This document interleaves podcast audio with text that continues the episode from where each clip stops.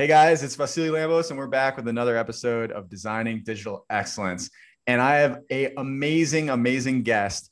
We have Chris Olson, the managing partner of Dealer Medics, today to talk about some three amazing key areas. We're going to touch upon the utilization of tools in your dealership, how to improve and create best practices.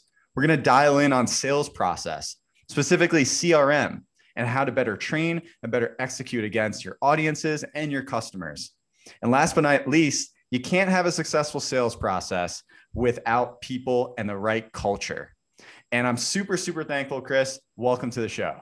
Wow. Man, that's amazing. Can I can I hire you to be our spokesperson because that was as well said as uh, as I've ever said it. But yeah, that's uh, it's it's great to be here and have this conversation with you, Vasily.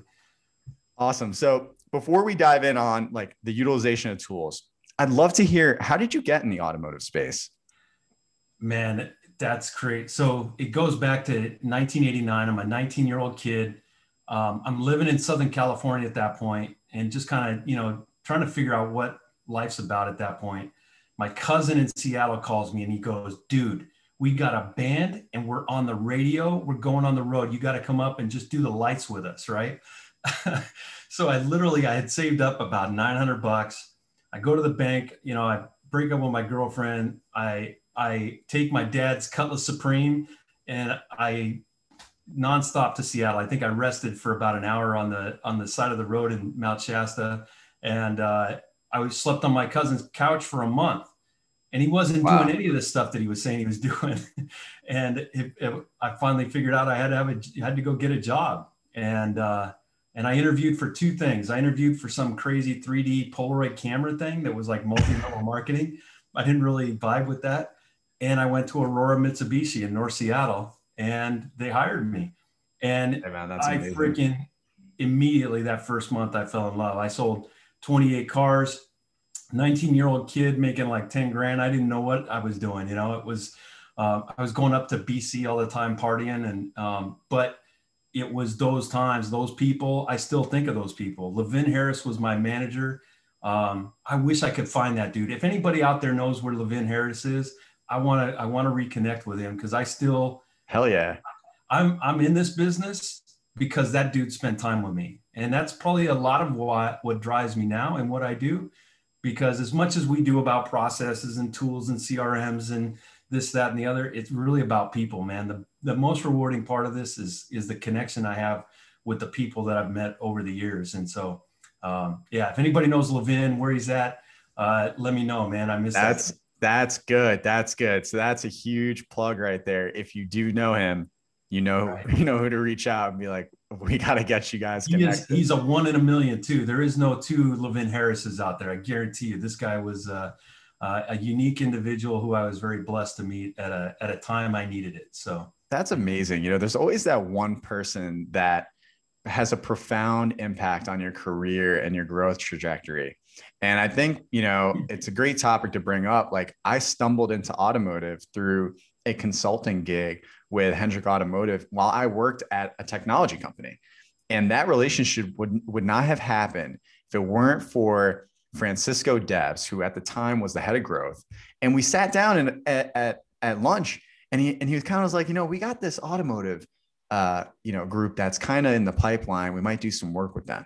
He's like, are you interested? I'm like, yeah, man, I love cars. Like, let's do it. You know, like at the time, right. I was super into cars. I just got like, you know, my first nice car, you know, from growing up. I started to make a little bit of money and I got like an Audi A4, like perfect color, you know, fully loaded. It was like it was like that first grown-up car for me. And right. I was like, this is great. Cause all I drove before that was just crappy, like crappy oh, beat up, like a 2002, you know, soccer mom car, Acura M- MDX, murdered out, you know, at tints. And I was that type of kid growing up. Right. You know, like it's it, you would never you would never think about it now you know somebody who, who, pretty much looks like he has a drug dealer car and he's like a straight nerd right and like that's who i am today is like i had that car you know but um, that's dude i love your story and i think it's so like it resonates with with a lot of people in the auto space and and it's it's it's an amazing trajectory and i appreciate listening to you talk about some of the leaders who've inspired you to grow and be who you are today in this field. And dealer medics like let's just say you guys have probably some of the best process training and, and your product is just from from the conversations that we have it's just amazing. And we talk about coming into a dealership and how to get dealership process dealership tools better utilized in a way that the dealer feels empowered to succeed can you talk a little bit about where the industry is in terms of utilizing tools and how they could better improve their process yeah, I think I think that's a great topic because you look at it's not just CRMs, right? It's it's all of these tools that we're trying to bring together and we're trying to be thoughtful about adding these things in. And the challenge is it's the blind spots that we miss that are the critical elements to it, right? Do they do they all connect to one another? Do they communicate with one another? Are they helping us streamline the process? And I think one of the big things I've taken away from these clubhouse conversations is that we're working from the result of the sale rather than the initiation of the engagement to begin with and then working our way that way right and and i don't even know that that's the right way yet. And i think i think we're all you know i think one thing that's coming out of this is nobody really knows.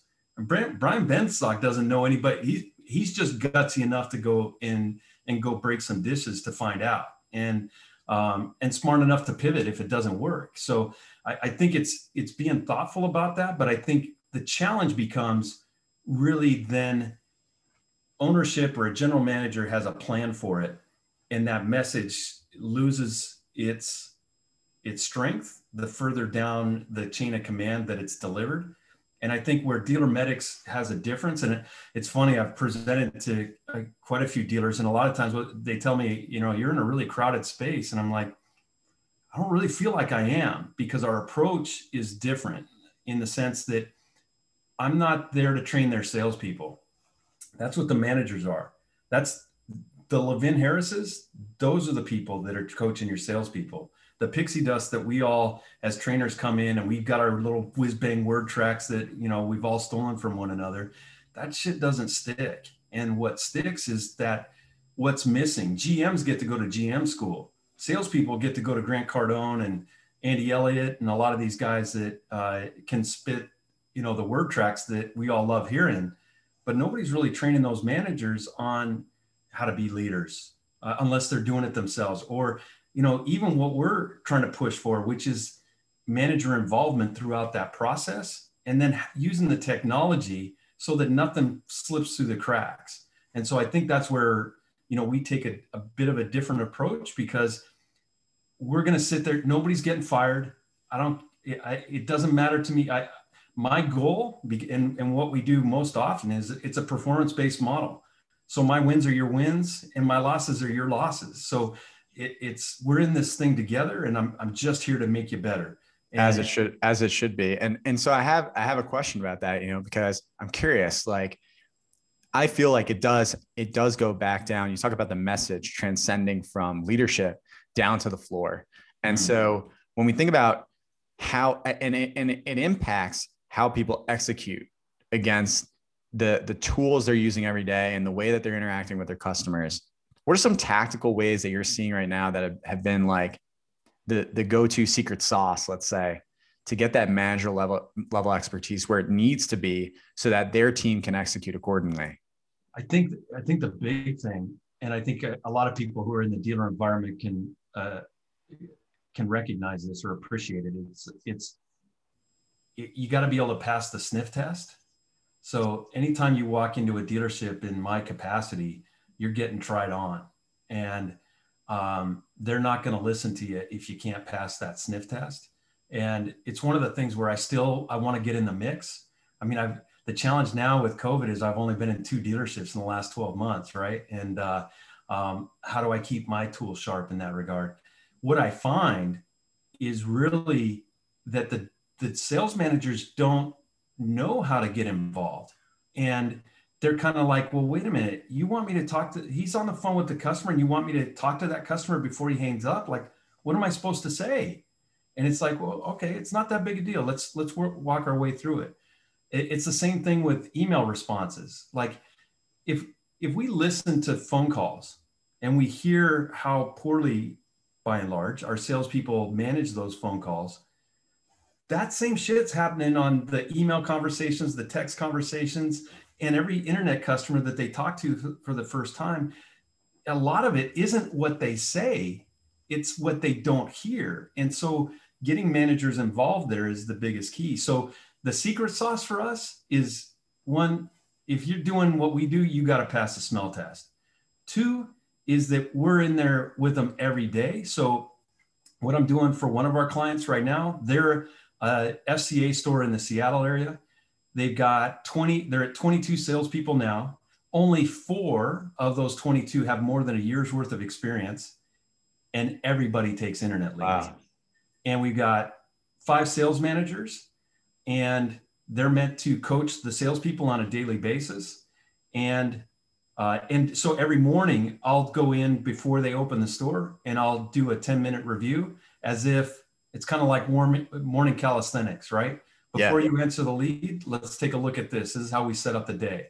And so, you know, what we're really trying to do is load these guys up so that they know where to operate and where to stay in the pocket throughout the day. So, um, you know, it's there's there's a lot to that and absolutely it's loaded. it's not one size fits all either different stores have different different culture and, and we have to adapt to that i love that and you talk about adaptation you talk about the process and i think like that's really you know our next big topic here is to talk about you know what are these best practices look you know what does a good best practice look like for this? And hmm.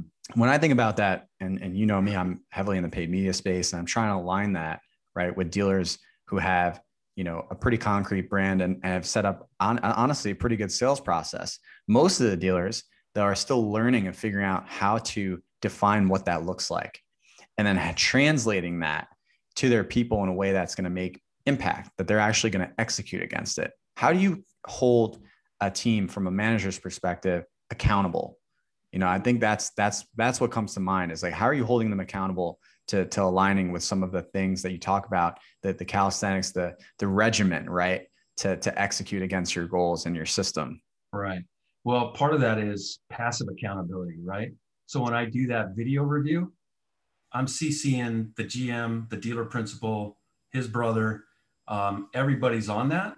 And we don't really pull punches. Um, we're not offensive, uh, but we're trying to push people. We're trying to push them into a little bit a little bit of discomfort, but not to the sense that we're trying to demean anybody like that. It's it's just it's always delivered with there's so much more for you there if you just just get this part right. Don't don't don't allow you, you're a 20 car person, but you got 50 overdue tasks. How how'd you let that happen? You know, and so the, the 30 car guy doesn't have those overdue tasks. So it's it's that kind of conversation with regard to managers it really part of what we do is this daily or weekly, depending on what the store wants to do, where they're meant to sit with the salespeople and they inspect what they expect. So it's it's crazy. We all talk about inspect what we expect, but we look at reports to do that. But too rarely do we sit down and with a salesperson across from us and open up a customer and let's see what we did. It's the most objective coaching we can do. Did you do the task or did you not? And so the sales manager's like, holy crap, man, we've been doing this for five days straight. And you're only making one call on the first day. For whatever reason, you don't want to do an introduction video. Like, what's going on? Like, let's let's work our way. So the sales manager understands what the salesperson's doing, can inspect how'd you respond in the email? What'd you say on the video when the customer said that they they wanted a value on their trade, but all you did was stand out there next to the car that they also were interested in? You know, what about the trade? Like it's getting them to think beyond just this tunnel vision that they're in. So, and, and so that, that interaction right there gets sales manager understanding what the salesperson's doing and where they're at. And then the salesperson understands the expectation. And so the more often we do that, it, it, one, it's the biggest thing with culture is a lack of training. I guarantee you the issue that I think um, NADA did a, or maybe it was Wards Automotive. Somebody did a study on uh, automotive salesperson turnover, and that was the number one reason people leave is a lack of training. It's amazing. And, I I just had a um, I just had a conversation with a high performance coach who talks about people and culture and enabling your people to be able to run in their lane and feel like they're being heard and feel like they're valued and that they have that level of leadership. And compensation is definitely a big part of that. But that really does bring us, I mean, what a perfect transition to talk about people and culture.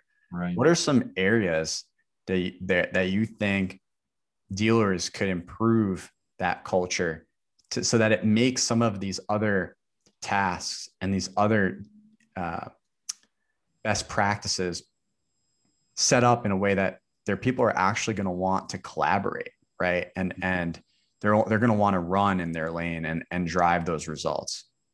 Yeah i think um, we have uh, an Acura store in the bay area that is kind of a perfect example of that where we got uh, two brothers that are running this store that are complete unicorns man i mean you haven't seen guys that'll roll up I, two a GM and his brother, his younger brother in there, his used car man, doing whatever it takes, right?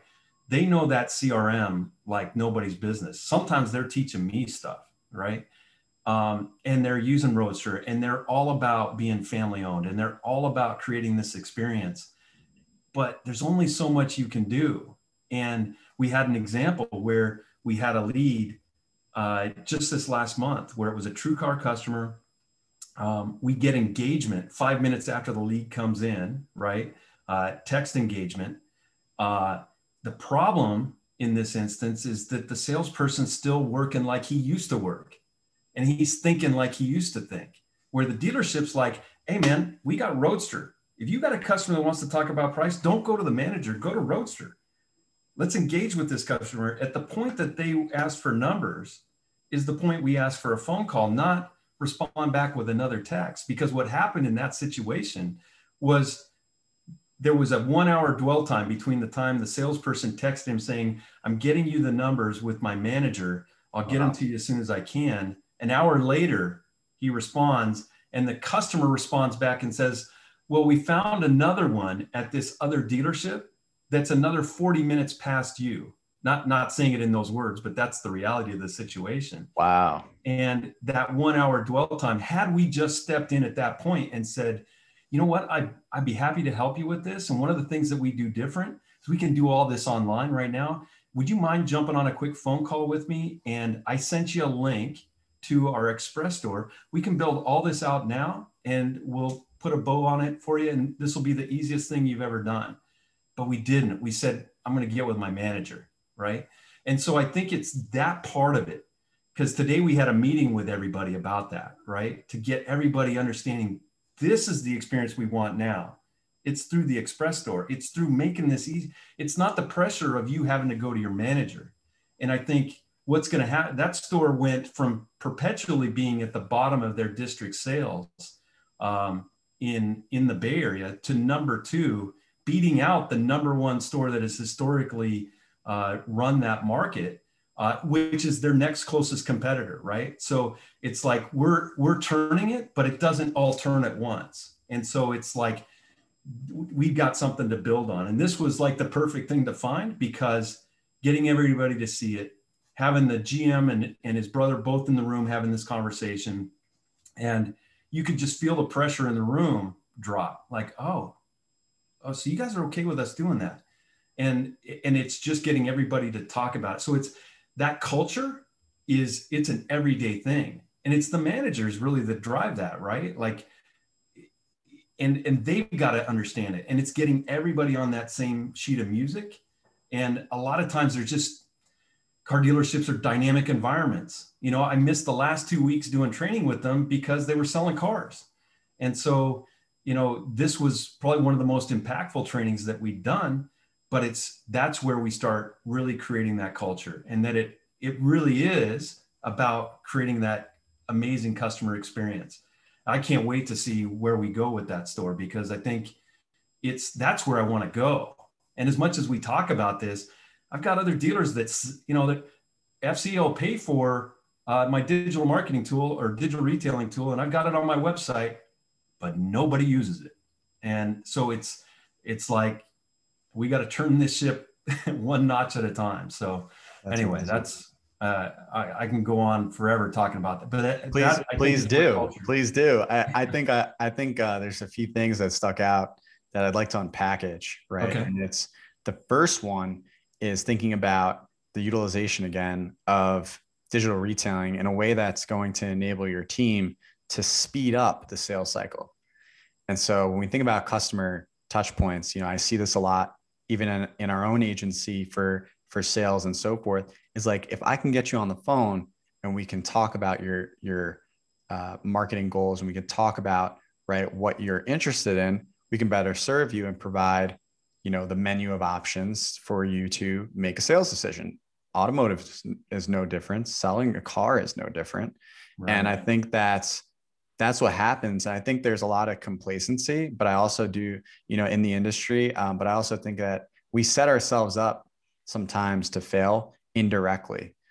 And you can see how profound, right, this dealership's change in both culture and, and utilization to just gr- be the number two, be the number one player in their local market just by a few minor tweaks, you know? And it's like, I'd love to know, like, if someone put together what that list was of like the common best practices right to design in your process today that's going to make it make you go from 5x to 10x overnight like you're winning.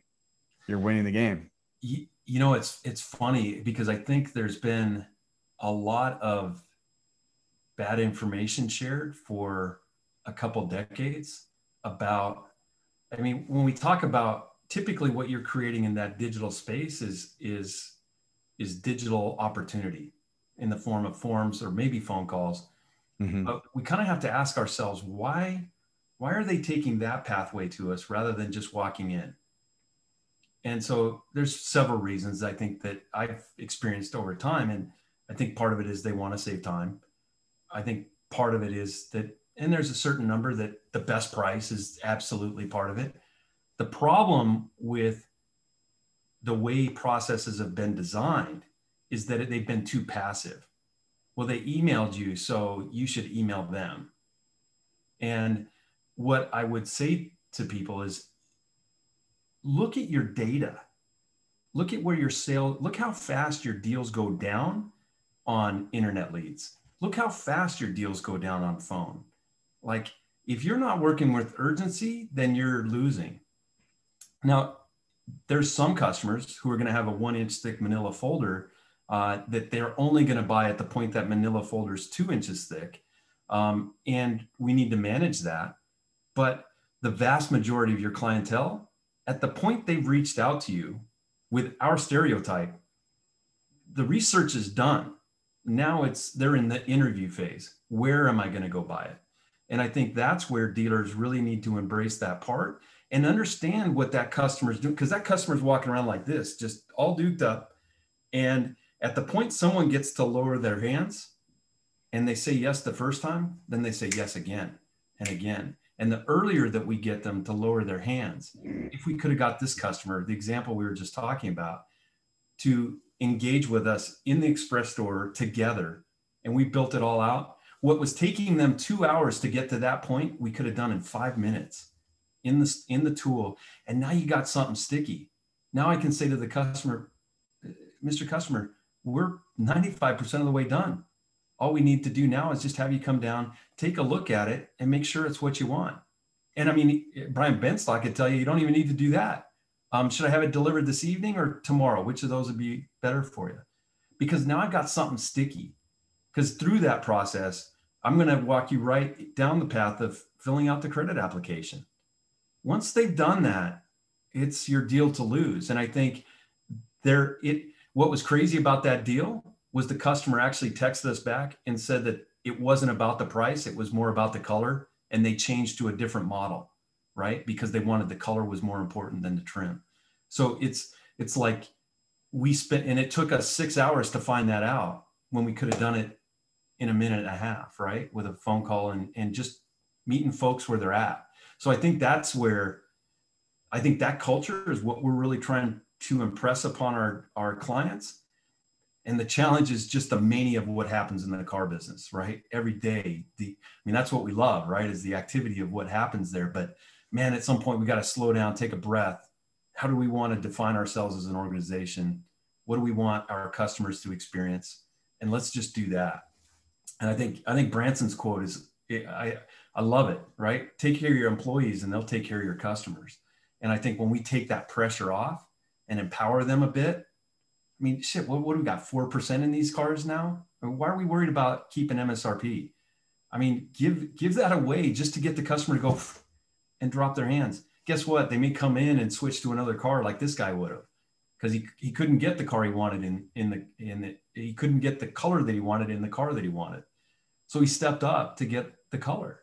So it wasn't about the price. It was about but somebody needed to have that conversation. So right. Um, you hit the nail on the head.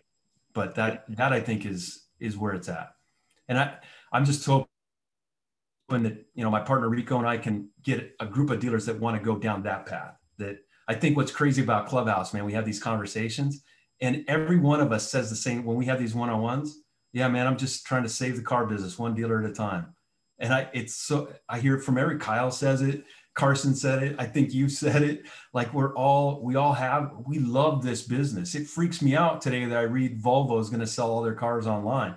I, I, I, think that was a bit of clickbait, but, um, but I would hate for our business to change that dramatically because I think ah, I love it. I, I love what this. There's too many. Is. There's too many hands in the pie right now, and I think there's there's so many things that you've said, just that that really again solidifies like the inefficiency in markets that we see in the automotive space, both from a people operations perspective and marketing perspective. And you talk about, yeah, I mean, Clubhouse, man, what an amazing platform. We, we've had so, so many conversations that have now led to this episode that have now led to better process. And the one thing I hope is that we don't just talk about it in the industry and we actually execute on it. Yeah and I think that that's a huge, huge thing uh, for us to to really dial in on. But you know, I really appreciate you going through all these topics with us today.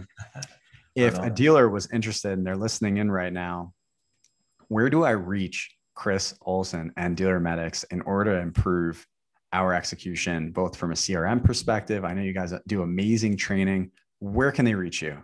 So there's probably three three ways. If you want to learn a little bit more about us, you can hit us up at our website, uh, dealermedics.com. Very easy, just as it sounds.